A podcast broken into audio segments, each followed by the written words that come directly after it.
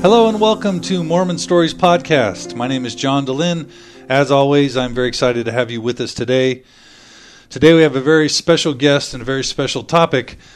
Um, but before we begin, I just want to thank you all for your continued listenership.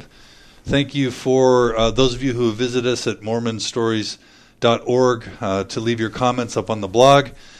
And most importantly, those of you who have taken the time to uh, make small donations or donations to uh, help support the costs and the time put in this podcast, we appreciate it. And um, we just, most importantly, are, are grateful to have you guys tuning in. So today we're going to be talking about um, a very important fundamental dilemma uh, that the LDS Church is facing in the 21st century. And the dilemma revolves around the notion that for over a hundred years, a certain version of the church's history has been um, taught in sacrament meeting, in Sunday school, in priesthood and relief society um, meetings, in the church manuals and seminary and institute, and, and any of us who are lifetime members of the church are, are pretty familiar with the basic facts of that history. Well, the dilemma comes in that there's a pretty significant chasm uh, or disparity between the version of the history that we've all learned and have been taught over the years and uh, what the history and the facts and the data actually show. And it turns out that this history, this uh, this discrepancy, is a material one. It's a significant one, and there are thousands and and even tens of thousands of of faithful, you know, good, righteous LDS people all over the world who have stumbled on to this history, not because they uh, are doubtful, faithless, sinner, sinning type people, but maybe they're called as a seminary teacher. Maybe they're called uh, into the Seminary Institute program. Maybe they want to be a really good gospel doctrine teacher. Or maybe they just take their faith so seriously that they believe that understanding the history, just like uh, an American citizen would study U.S. history to become a better citizen, an LDS person might decide that they want to study uh, Mormon history so that they can become a, a better Mormon. Uh, regardless of the origins, these people start studying this uh, history more in depth and very quickly start asking themselves, Whoa, I didn't know that. Whoa, why didn't I learn that earlier?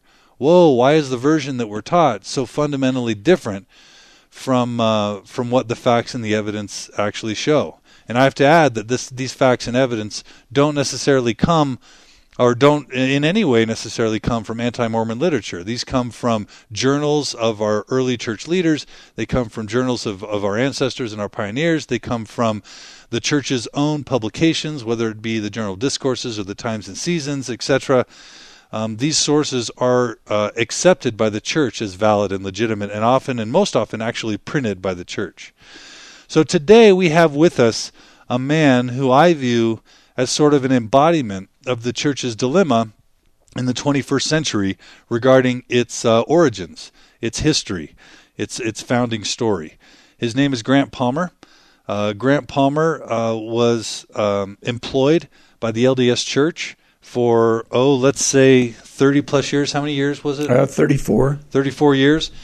He served um, in many capacities. If I were to read his biography, He's a three time director of LDS Institutes of Religion in California and Utah, a former instructor at the Church College of New Zealand, and an LDS seminary teacher at two locations. He, uh, he's an active member of the church. He, he loves the church. He um, uh, values his membership in the church. So, in no way could we call this man, you know, an ex Mormon or anti Mormon.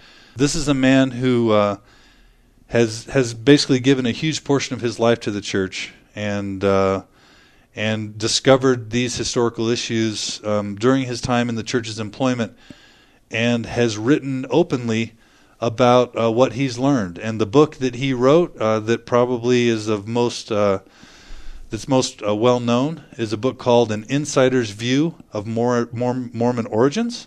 Again written by Grant Palmer. And he's followed that up with the second book that's uh, entitled The Incomparable Jesus. Now, real quick, before we actually begin the interview with Grant, I just want to mention that I've extended a formal invitation to the folks at FAIR, the apologetic uh, LDS group up on the web at fairlds.org, and John Lynch. I've extended them a formal invitation to do a response to this podcast, not you know, a response to Grant's story or a tit for tat sort of thing. Um, but as we're going to discuss in depth uh, many of the Mormon claims about its origins, the Book of Mormon, Joseph Smith, translation, the eight and three witnesses, etc., we've extended a formal invitation to FAIR to do a response to discuss Mormon origins from an apologetic perspective.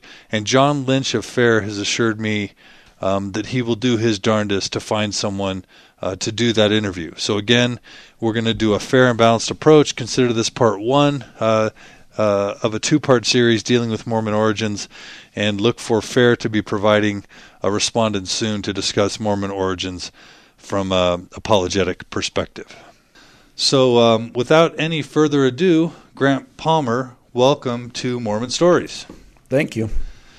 I should uh, I should mention that I'm sitting here in Grant Palmer's uh, uh, house in his. Um, is this your living room? Yes. In uh, in Sandy, Utah. So actually, we're doing this on location. anyway, um, uh, Grant, let's start, if you don't mind, um, with your early years. Tell us about uh, where you were born, your early years in the church, and, and, and let's just start there. I, I, grew up in Salt Lake City, uh, over here in East Mill Creek, and uh, area. Um, all my ancestors on all sides are four, five, or six generations. Uh, some of them go back to Nauvoo. And I would say I was raised as a very orthodox member of the church. My my mother was a Stake Relief Society president for ten years. My father was in bishoprics. Um, their best friends were Bruce and Amelia McConkie, who lived across the street and down about four houses. So I grew up with uh, uh, th- those folks in my life. In your ward growing up? Yes. Wow. And uh, in fact, uh, my father and my uncle, uh, A.W. Mickey Hart, who's a songwriter and owned a string of music stores here in Salt Lake City for many years, they used to ask uh, Bruce McConkie lots of questions. And finally, when he published Mormon Doctrine, he gave them the well about the first two copies and says, "Here, don't don't ask me any more questions. Here's the answers." so yes, I I was affiliated with uh, uh, Brother McConkie's children and uh, knew them well, and uh, and my parents were, were were very very orthodox in every sense of the way, and I grew up that way in a very strict uh, uh, upbringing. In fact, my mother was a polygamous child. Uh, her my grandfather, her father, uh,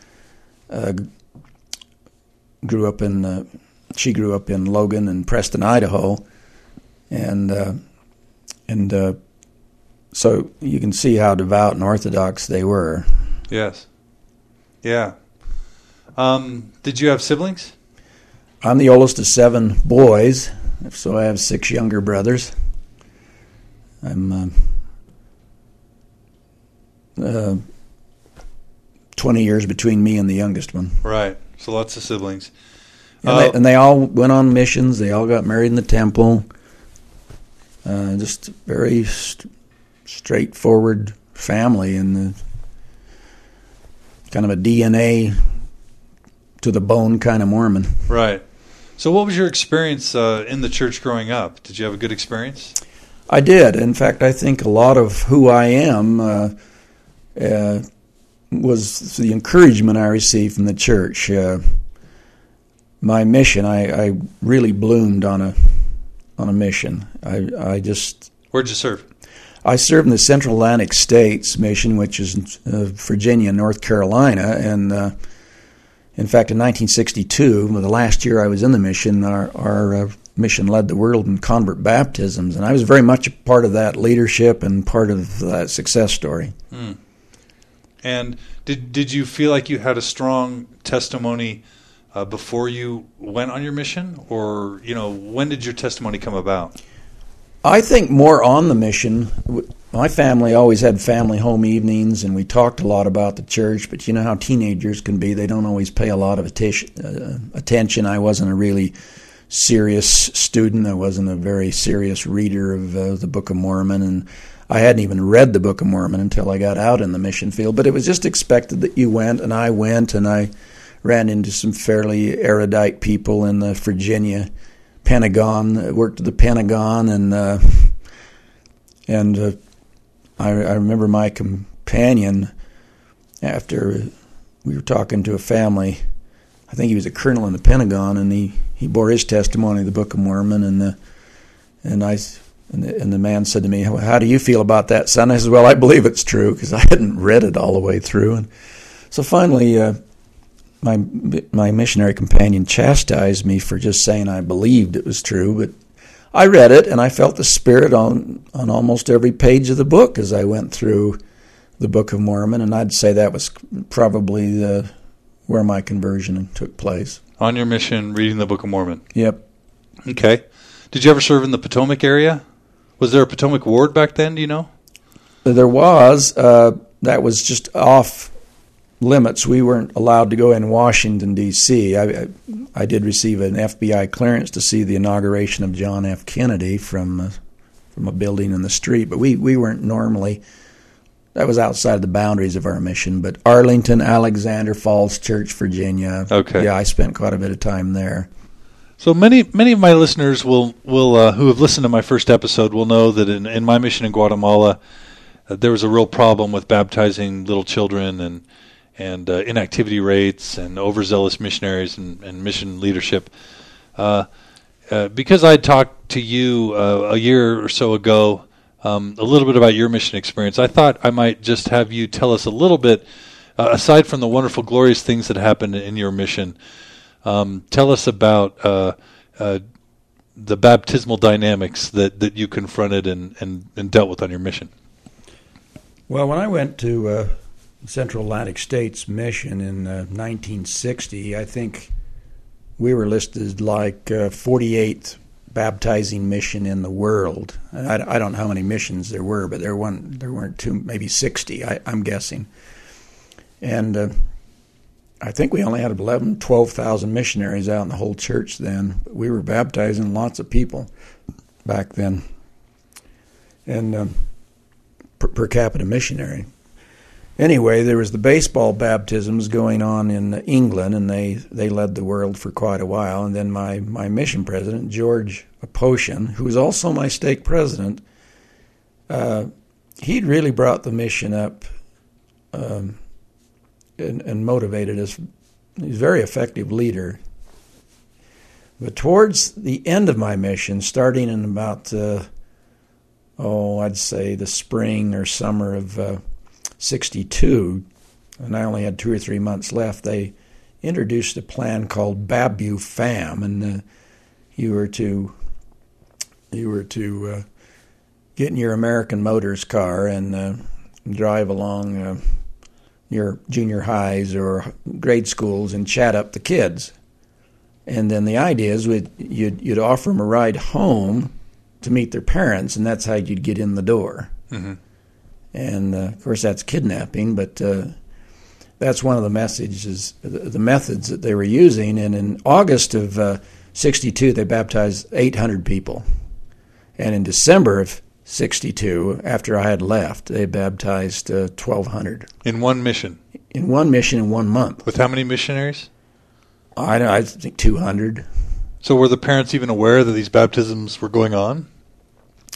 No, in a lot of cases, uh, I, I, in Danville, Virginia, we had we had been told that uh, the city fathers there banned missionaries from uh, swimming in swimming pools because they were they were they were dunking their kids in the swimming pool, and there's just a lot of shenanigans going on. And uh, of course, uh, my own belief is that my stake president, who had done a marvelous job, and, and now my mission president, Aposhian, had done a marvelous job.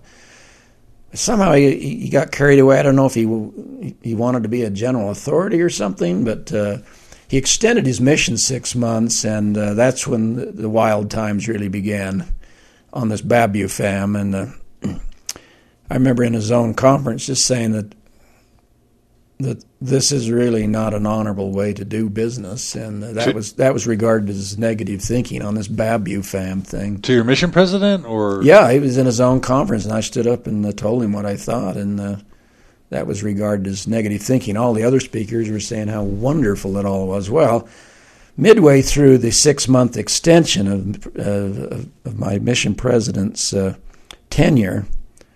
Um, they began to get lots of requests for name withdrawals from parents. And they found out their their uh, kids were baptized.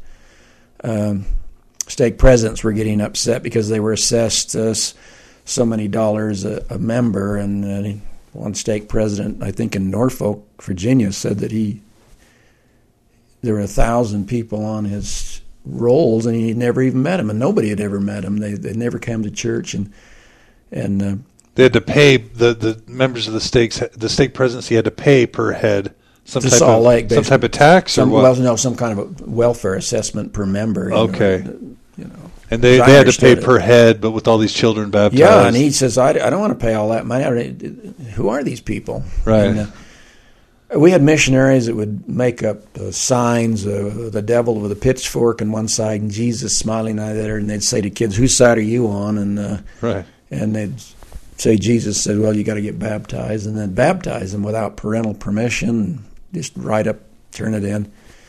So when Marky Peterson came out midway through this uh, this extension of the mission president's term, uh, he he got upset real quick and sent the missionary mission president home early. Sent Aposhian home early. Yeah, he sent Aposhian home before the extension expired, and uh, he would ask uh, a number of young people, "What's the name of the church?" I don't know. Who's Joseph Smith? Don't know. So you know, real basic stuff. And uh, my companion, uh, Elder Ward, and myself uh, from Malad, Idaho, we we teach school the prophets, and we'd take some of these kids and try to teach them. But they were already baptized, and you know how missionaries they want they want to go on to new territory. But I was going home, and so I was so in this zone meeting. I says, "Well, I don't, I don't think this is this is a very honorable way to do business, and picking kids up on the way home from school. I don't think I'd want my uh, kids picked up on the way home from school, no matter what the intention by strangers, and so forth and so on." So when I was released, my parents and I went up to uh, see the New York sites, and uh, President Smith of the Eastern State Mission, he found out I was a missionary in the Central Atlantic States Mission, and he wanted me to talk to his missionaries of how we're having all this wonderful success. And uh, I told him, I says, no, I don't think you want to know that. And after I briefed him, he, he agreed. But but it wasn't your sense that this is something the church presidency or the apostles of the Quorum of the Twelve sanctioned. Not at all. In fact, uh, uh, my uncle Mickey Hart uh, wrote songs, and Joseph Fielding Smith's wife, Jessie Evans Smith, used to uh, come up uh, to his house, which is two doors up uh, there on Lambourne Avenue from me. And they do things socially with my parents occasionally, and and and I'd get to talk to President Smith, who had a, a, very interesting sense of humor. He said to me once, uh, "Here, I just got back from California. Here's have an olive, and it was a green olive, and I didn't know that they were pickled." And I had a sour face. Oh, you must have got a bad one. Have another one. this this was him, but This is Joseph Fielding Smith. Joseph Fielding Smith, and but I remember my mother saying uh, finally to him, says, "You know, my son Grant is uh, in the Central Atlantic States Mission, and uh, he says there's some irregularities going on back there with how we're doing baptism." He looked at him and says, "Yeah, I know," and uh, and then he looked at my mother and he says. We've got to start sending out more doctors as mission presidents and less salesmen, which struck me very funny. So, how, did this affect your testimony at all? You know, going Not at all. I just thought it was a, a bad way of doing business, and eventually the church would uh, would would reap a, a negative reward from it. They would always say, "Oh, there are good things that will come out of it," and I'm sure there are some some of those uh, Babufam baptisms that uh, that probably worked out rather favorable. Oh, I gotta love that name, Babu Fam. Yeah. Sounds like a product from Ronco, Mr. Popeil. it was it was kind of funny, sad, but uh, but you know we up until then, we, we were baptizing middle class families, whole families, contributing to the church, and then they got on this let's be number one, and we were number one in the world in 1962, and that's how we did it. So you gained a strong testimony of the Book of Mormon on your mission. You felt the Holy Ghost reading it. Uh, you enjoyed your mission. You had a lot of good success. Uh, what'd you do when you got home? Well, I was I, I, was so infused with a missionary spirit. I mean, I think I carried the missionary spirit like uh, eight, ten years after I came home. I, the missionaries I see today, some of them look like they've uh, lost it two weeks after they come home. Mm-hmm. But I, I, was very uh, devoted uh, and uh, dedicated to that, and uh, it got me thinking about I should go into CES uh, because of this, and that's what I eventually did. So, where'd you go to college? I went to the University of Utah, graduated. I, I did some study in speech, minor in philosophy, and I noticed those who had philosophy degrees weren't getting very good jobs, so I transferred to history and uh, received a, um, a, bachelor's degree in history from the University of Utah. Then went to uh, BYU and, uh, and, and took a master's degree in uh, American history with a minor in church history. Hmm. And then uh, after teaching, oh, seven or eight years, came back for the PhD, did all of the classwork starting to work on my dissertation, uh, working on one of the two languages. But the church back then, and really today, they, they pay you well if you get a master's degree, but beyond that, there's not a lot of extra money. Incentive to. And I by then by that time I had four children, three children, so I'd, I was happy to uh, just pursue what I was doing in the institute program. Sure. And if our listeners noticed, uh, it's 11:30 Utah time, uh, based on the chimes of the of the clock. I have to just ask you real quick. Uh, um, you were at the University of Utah in the '60s, is that right? Yes. Um, do you, w- were there any remnants of uh, the the Lowell Bennion T. Edgar Lyon years uh, that you must have come right after they had stopped teaching there? was there any residue from that that you recall, or that was an influence on you? Well, the thing that influenced me most about that group of men, George Boyd, I knew the best because we taught together down in uh, uh, the the Los Angeles area. Uh, I knew Lowell Bennion. I'd gone to school at Olympus with some of his children. Uh, Albert Payne. I knew of him. Uh, I, I, knew T. Edgar Lyon. I especially knew his boys. We were paper boys together.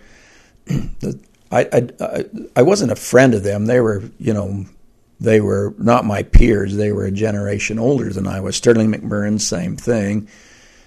I just looked at those men and I thought, they are really fine Christian gentlemen. And if I can go into the Seminary Institute program and and become like that. I, I admired them, and I thought I'd like to be like that. Hmm. Okay.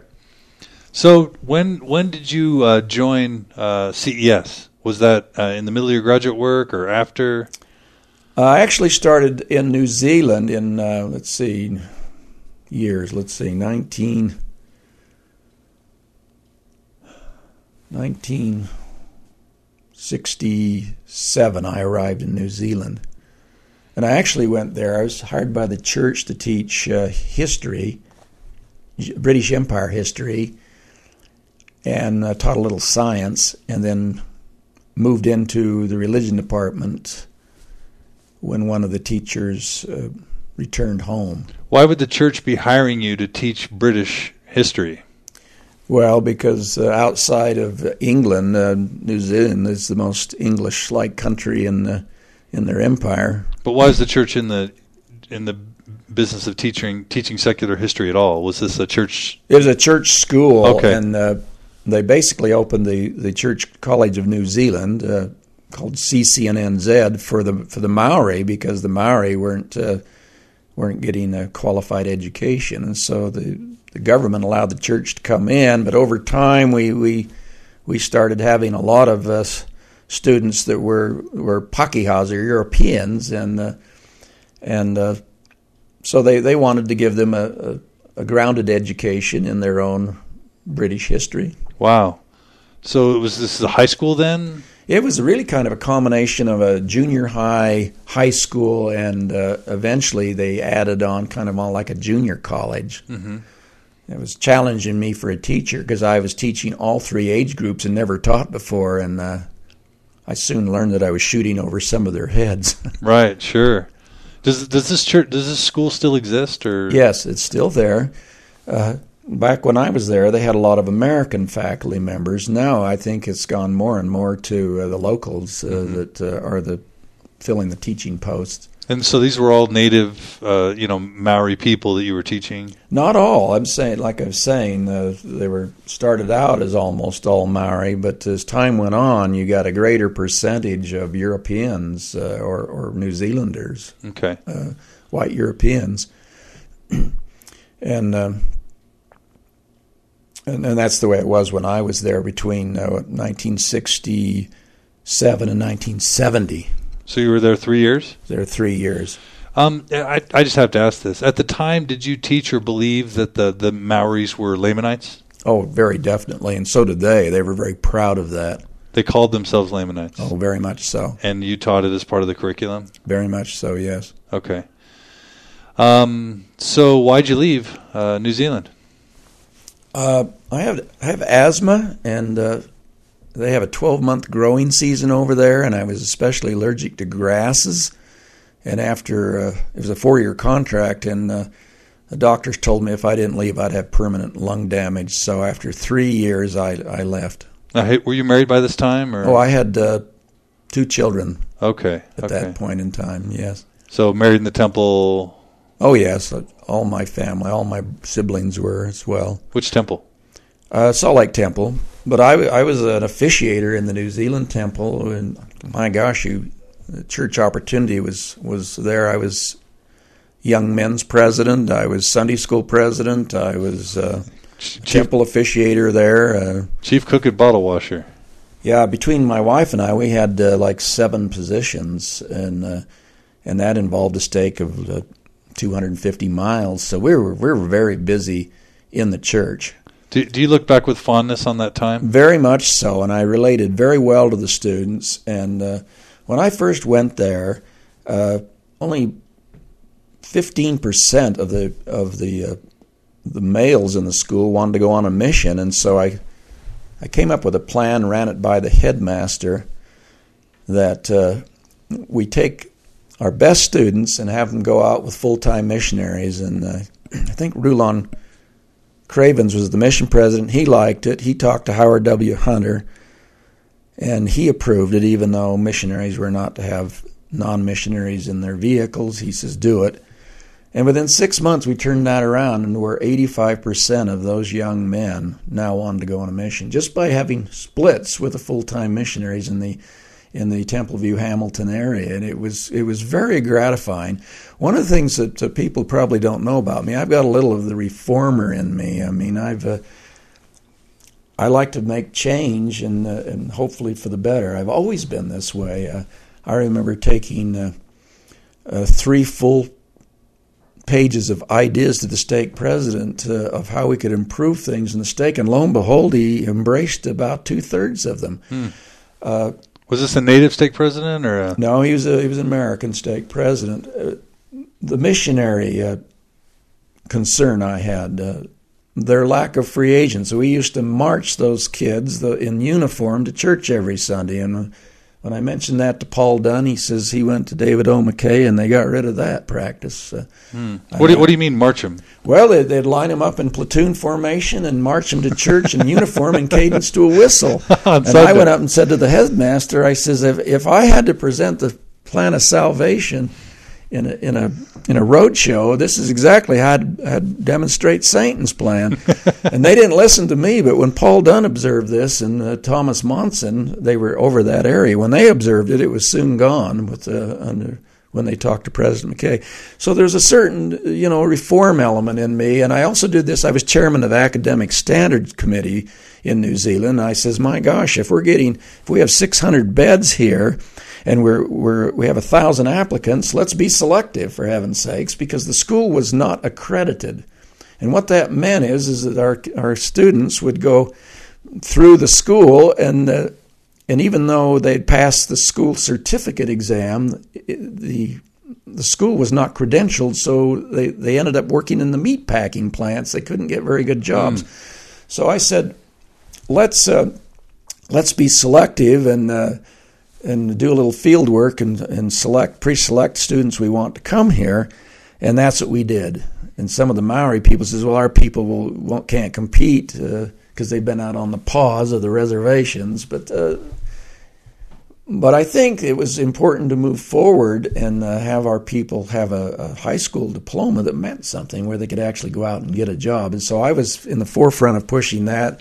I was made the academics chairman's stand, uh, committee chairman, and uh, so I worked there. I, I worked in the, uh, the, the turning, helping to turn the missionary program around. I uh, I mean, we had two hour sacrament meetings. I wrote a letter to the presiding bishop, and he says, You don't need to have two hour sacrament meetings. And uh, I wrote articles on evolution because they were very much against it. I got a letter back from David O. McKay through my stake president. So I've always been kind of reform minded like this. And uh, Okay, wait, they were teaching evolution? Well, they were, they were denying that it was. Uh, has any authenticity and that the church was against it and, and so, that and that bothered you it bothered me enough because I knew that the church was neutral on it, and sure enough, the, the letter came from uh, the, the, first presidency under David O. McKay and Hugh B. Brown and N. Eldon Tanner, and said that we have a neutral position on it.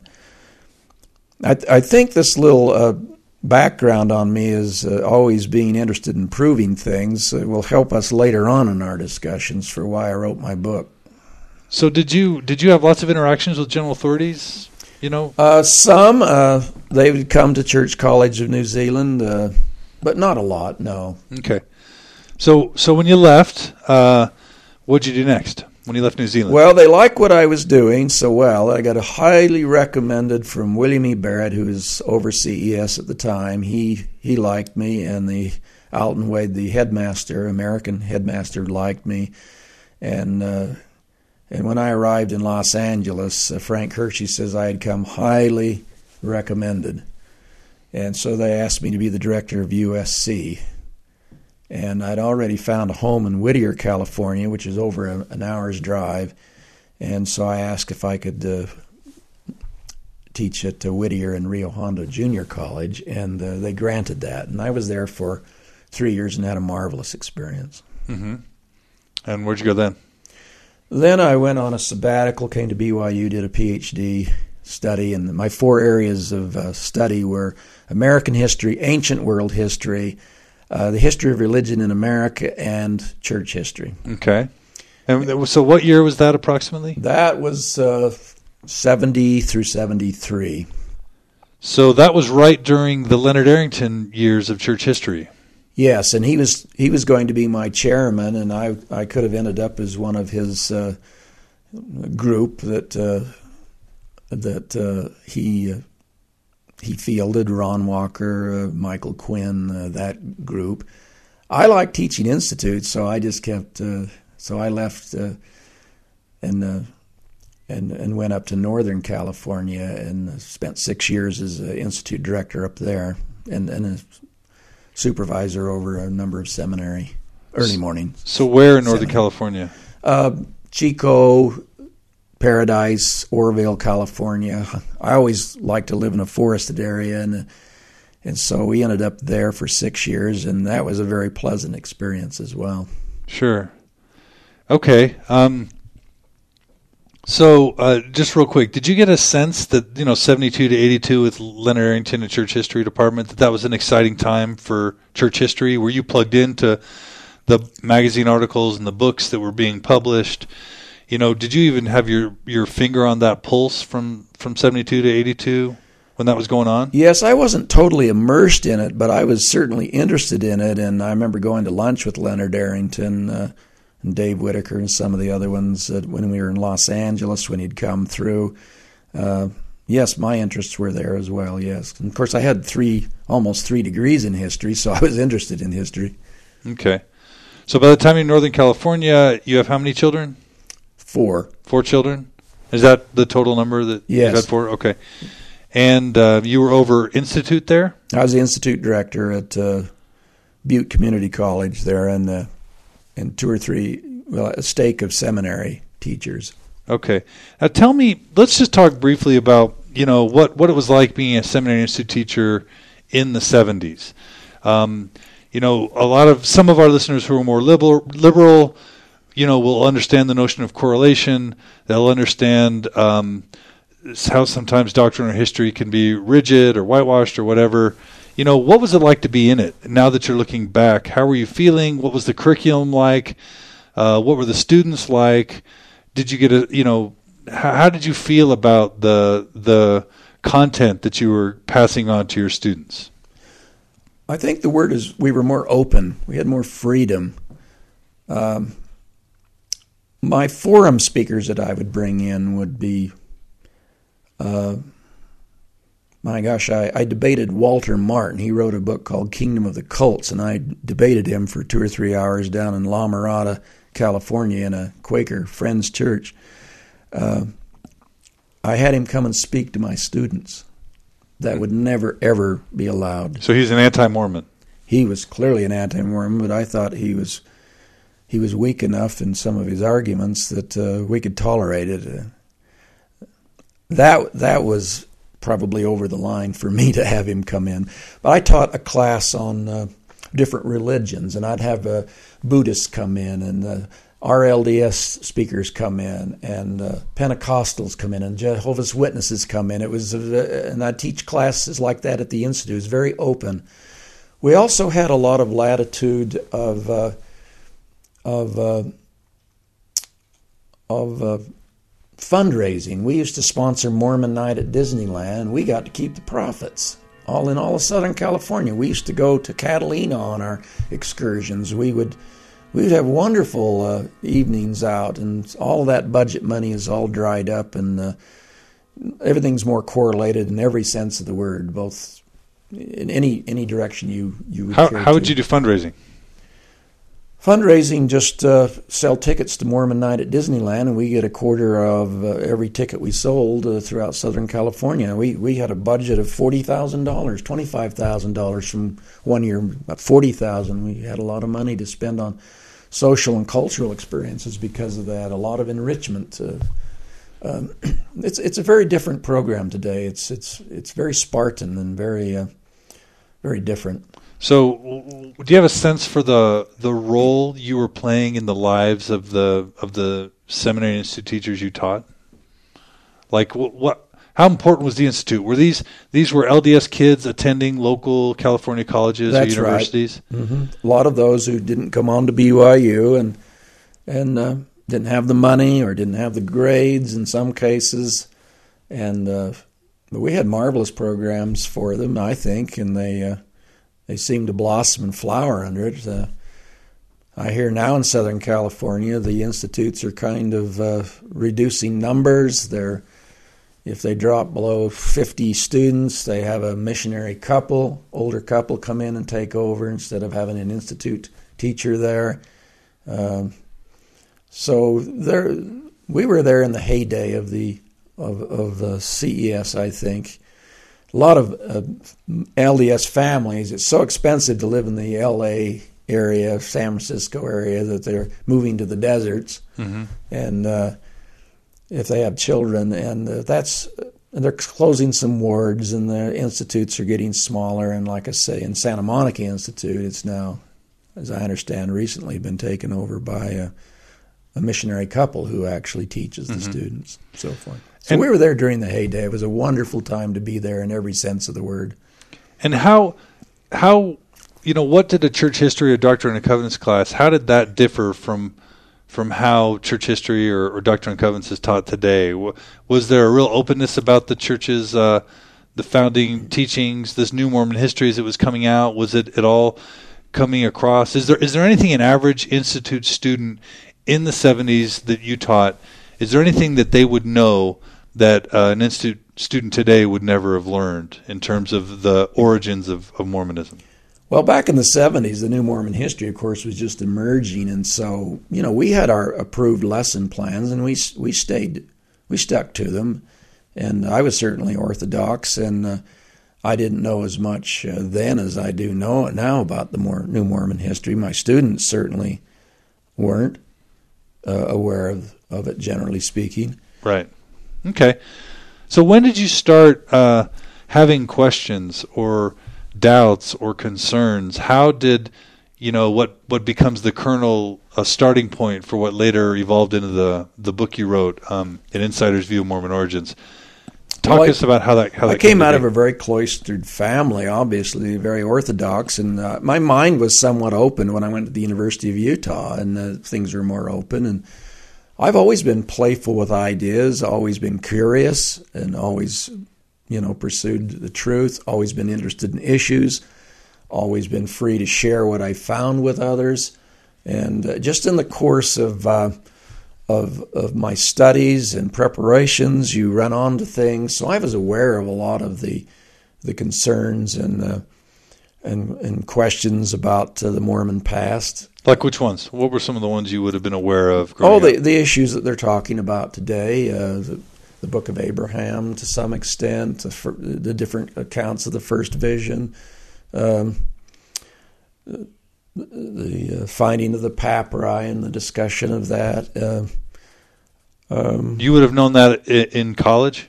Yes, I, I knew a certain amount of these things about uh, Joseph and, the, and money, treasure hunting, and peep stones, seer stones, and all that kind of thing. In fact, I'm one of the few people that have probably ever seen this, the seer stone, the, the seer stone that Joseph actually used to uh, actually complete the Book of Mormon, Hmm. the one So- we have today. Did you learn this stuff growing up in Sunday school? Did you learn this at university? How did you ever? How did you? More at the, the the University of Utah in Western history, and uh, that's where I think the initial opening of a number of these ideas came from. Uh, classes by uh, teachers in Utah history, uh, um, a little bit at the Institute of Religion. They were starting to discuss things at the time I I was there. Was that ever challenging to your faith, either as a college I, I didn't or? participate that much in the institute, but uh, Reed Durham was was very open. He'd bring stacks of books. He'd bring the Tanner's uh, publications, and and he was very quite open back then. And of course, he and uh, Max Parkin got in a certain amount of trouble. I remember Max Parkin telling me that he and uh, Reed had gone out separately to give talks on the first vision and the and the different accounts and the and they both had complaints against them and uh, on that occasion and on some previous occasions and so uh, the leader of the institute I forget who it was he said if we have one more report on either one of you you're out of here and so they both quit giving firesides at that point So, just for, for for our listeners, these were um, institute teachers at the University of Utah while you were a student there. yes at the institute So they would they would talk somewhat openly about some of these uh, more controversial far issues. more than they do today and and even push the envelope to the point where they Mhm. maybe got in trouble a little bit. Well, that certainly would follow the legacy of Lowell Bennion and T. Edgar Lyon because That's that's, right. As I understand it, how their yeah, they were very was. much more open about things like that. I mean, I remember sitting at a banquet uh, honoring George Boyd's retirement, and I sat next to T. Edgar Lyon, and I remember asking him, uh, "How come they had so many visions in the Kirtland Temple era and so forth?" And he says, "Oh, that's easy." He says, uh, and he gave me an answer that quite surprised me. He says, "Oh, "If you have people fast three days and then have them drink beer on an empty stomach, you'll see things." And I thought, "What an interesting answer that was." That's T. Edgar Lyon, huh? that was T. Edgar Lyon. Any other any other interesting memories you have of doctrinal nuggets or historical nuggets that uh, that changed for you as you learned new information in those years? Well, it was a kind of a gradual thing, and like I say, I was always open, always willing to share whatever I found, and uh, and I found and shared many, many things over the years. It's when I began to take a, a more serious look at uh, at Mormon history that uh, that I got in a little more trouble.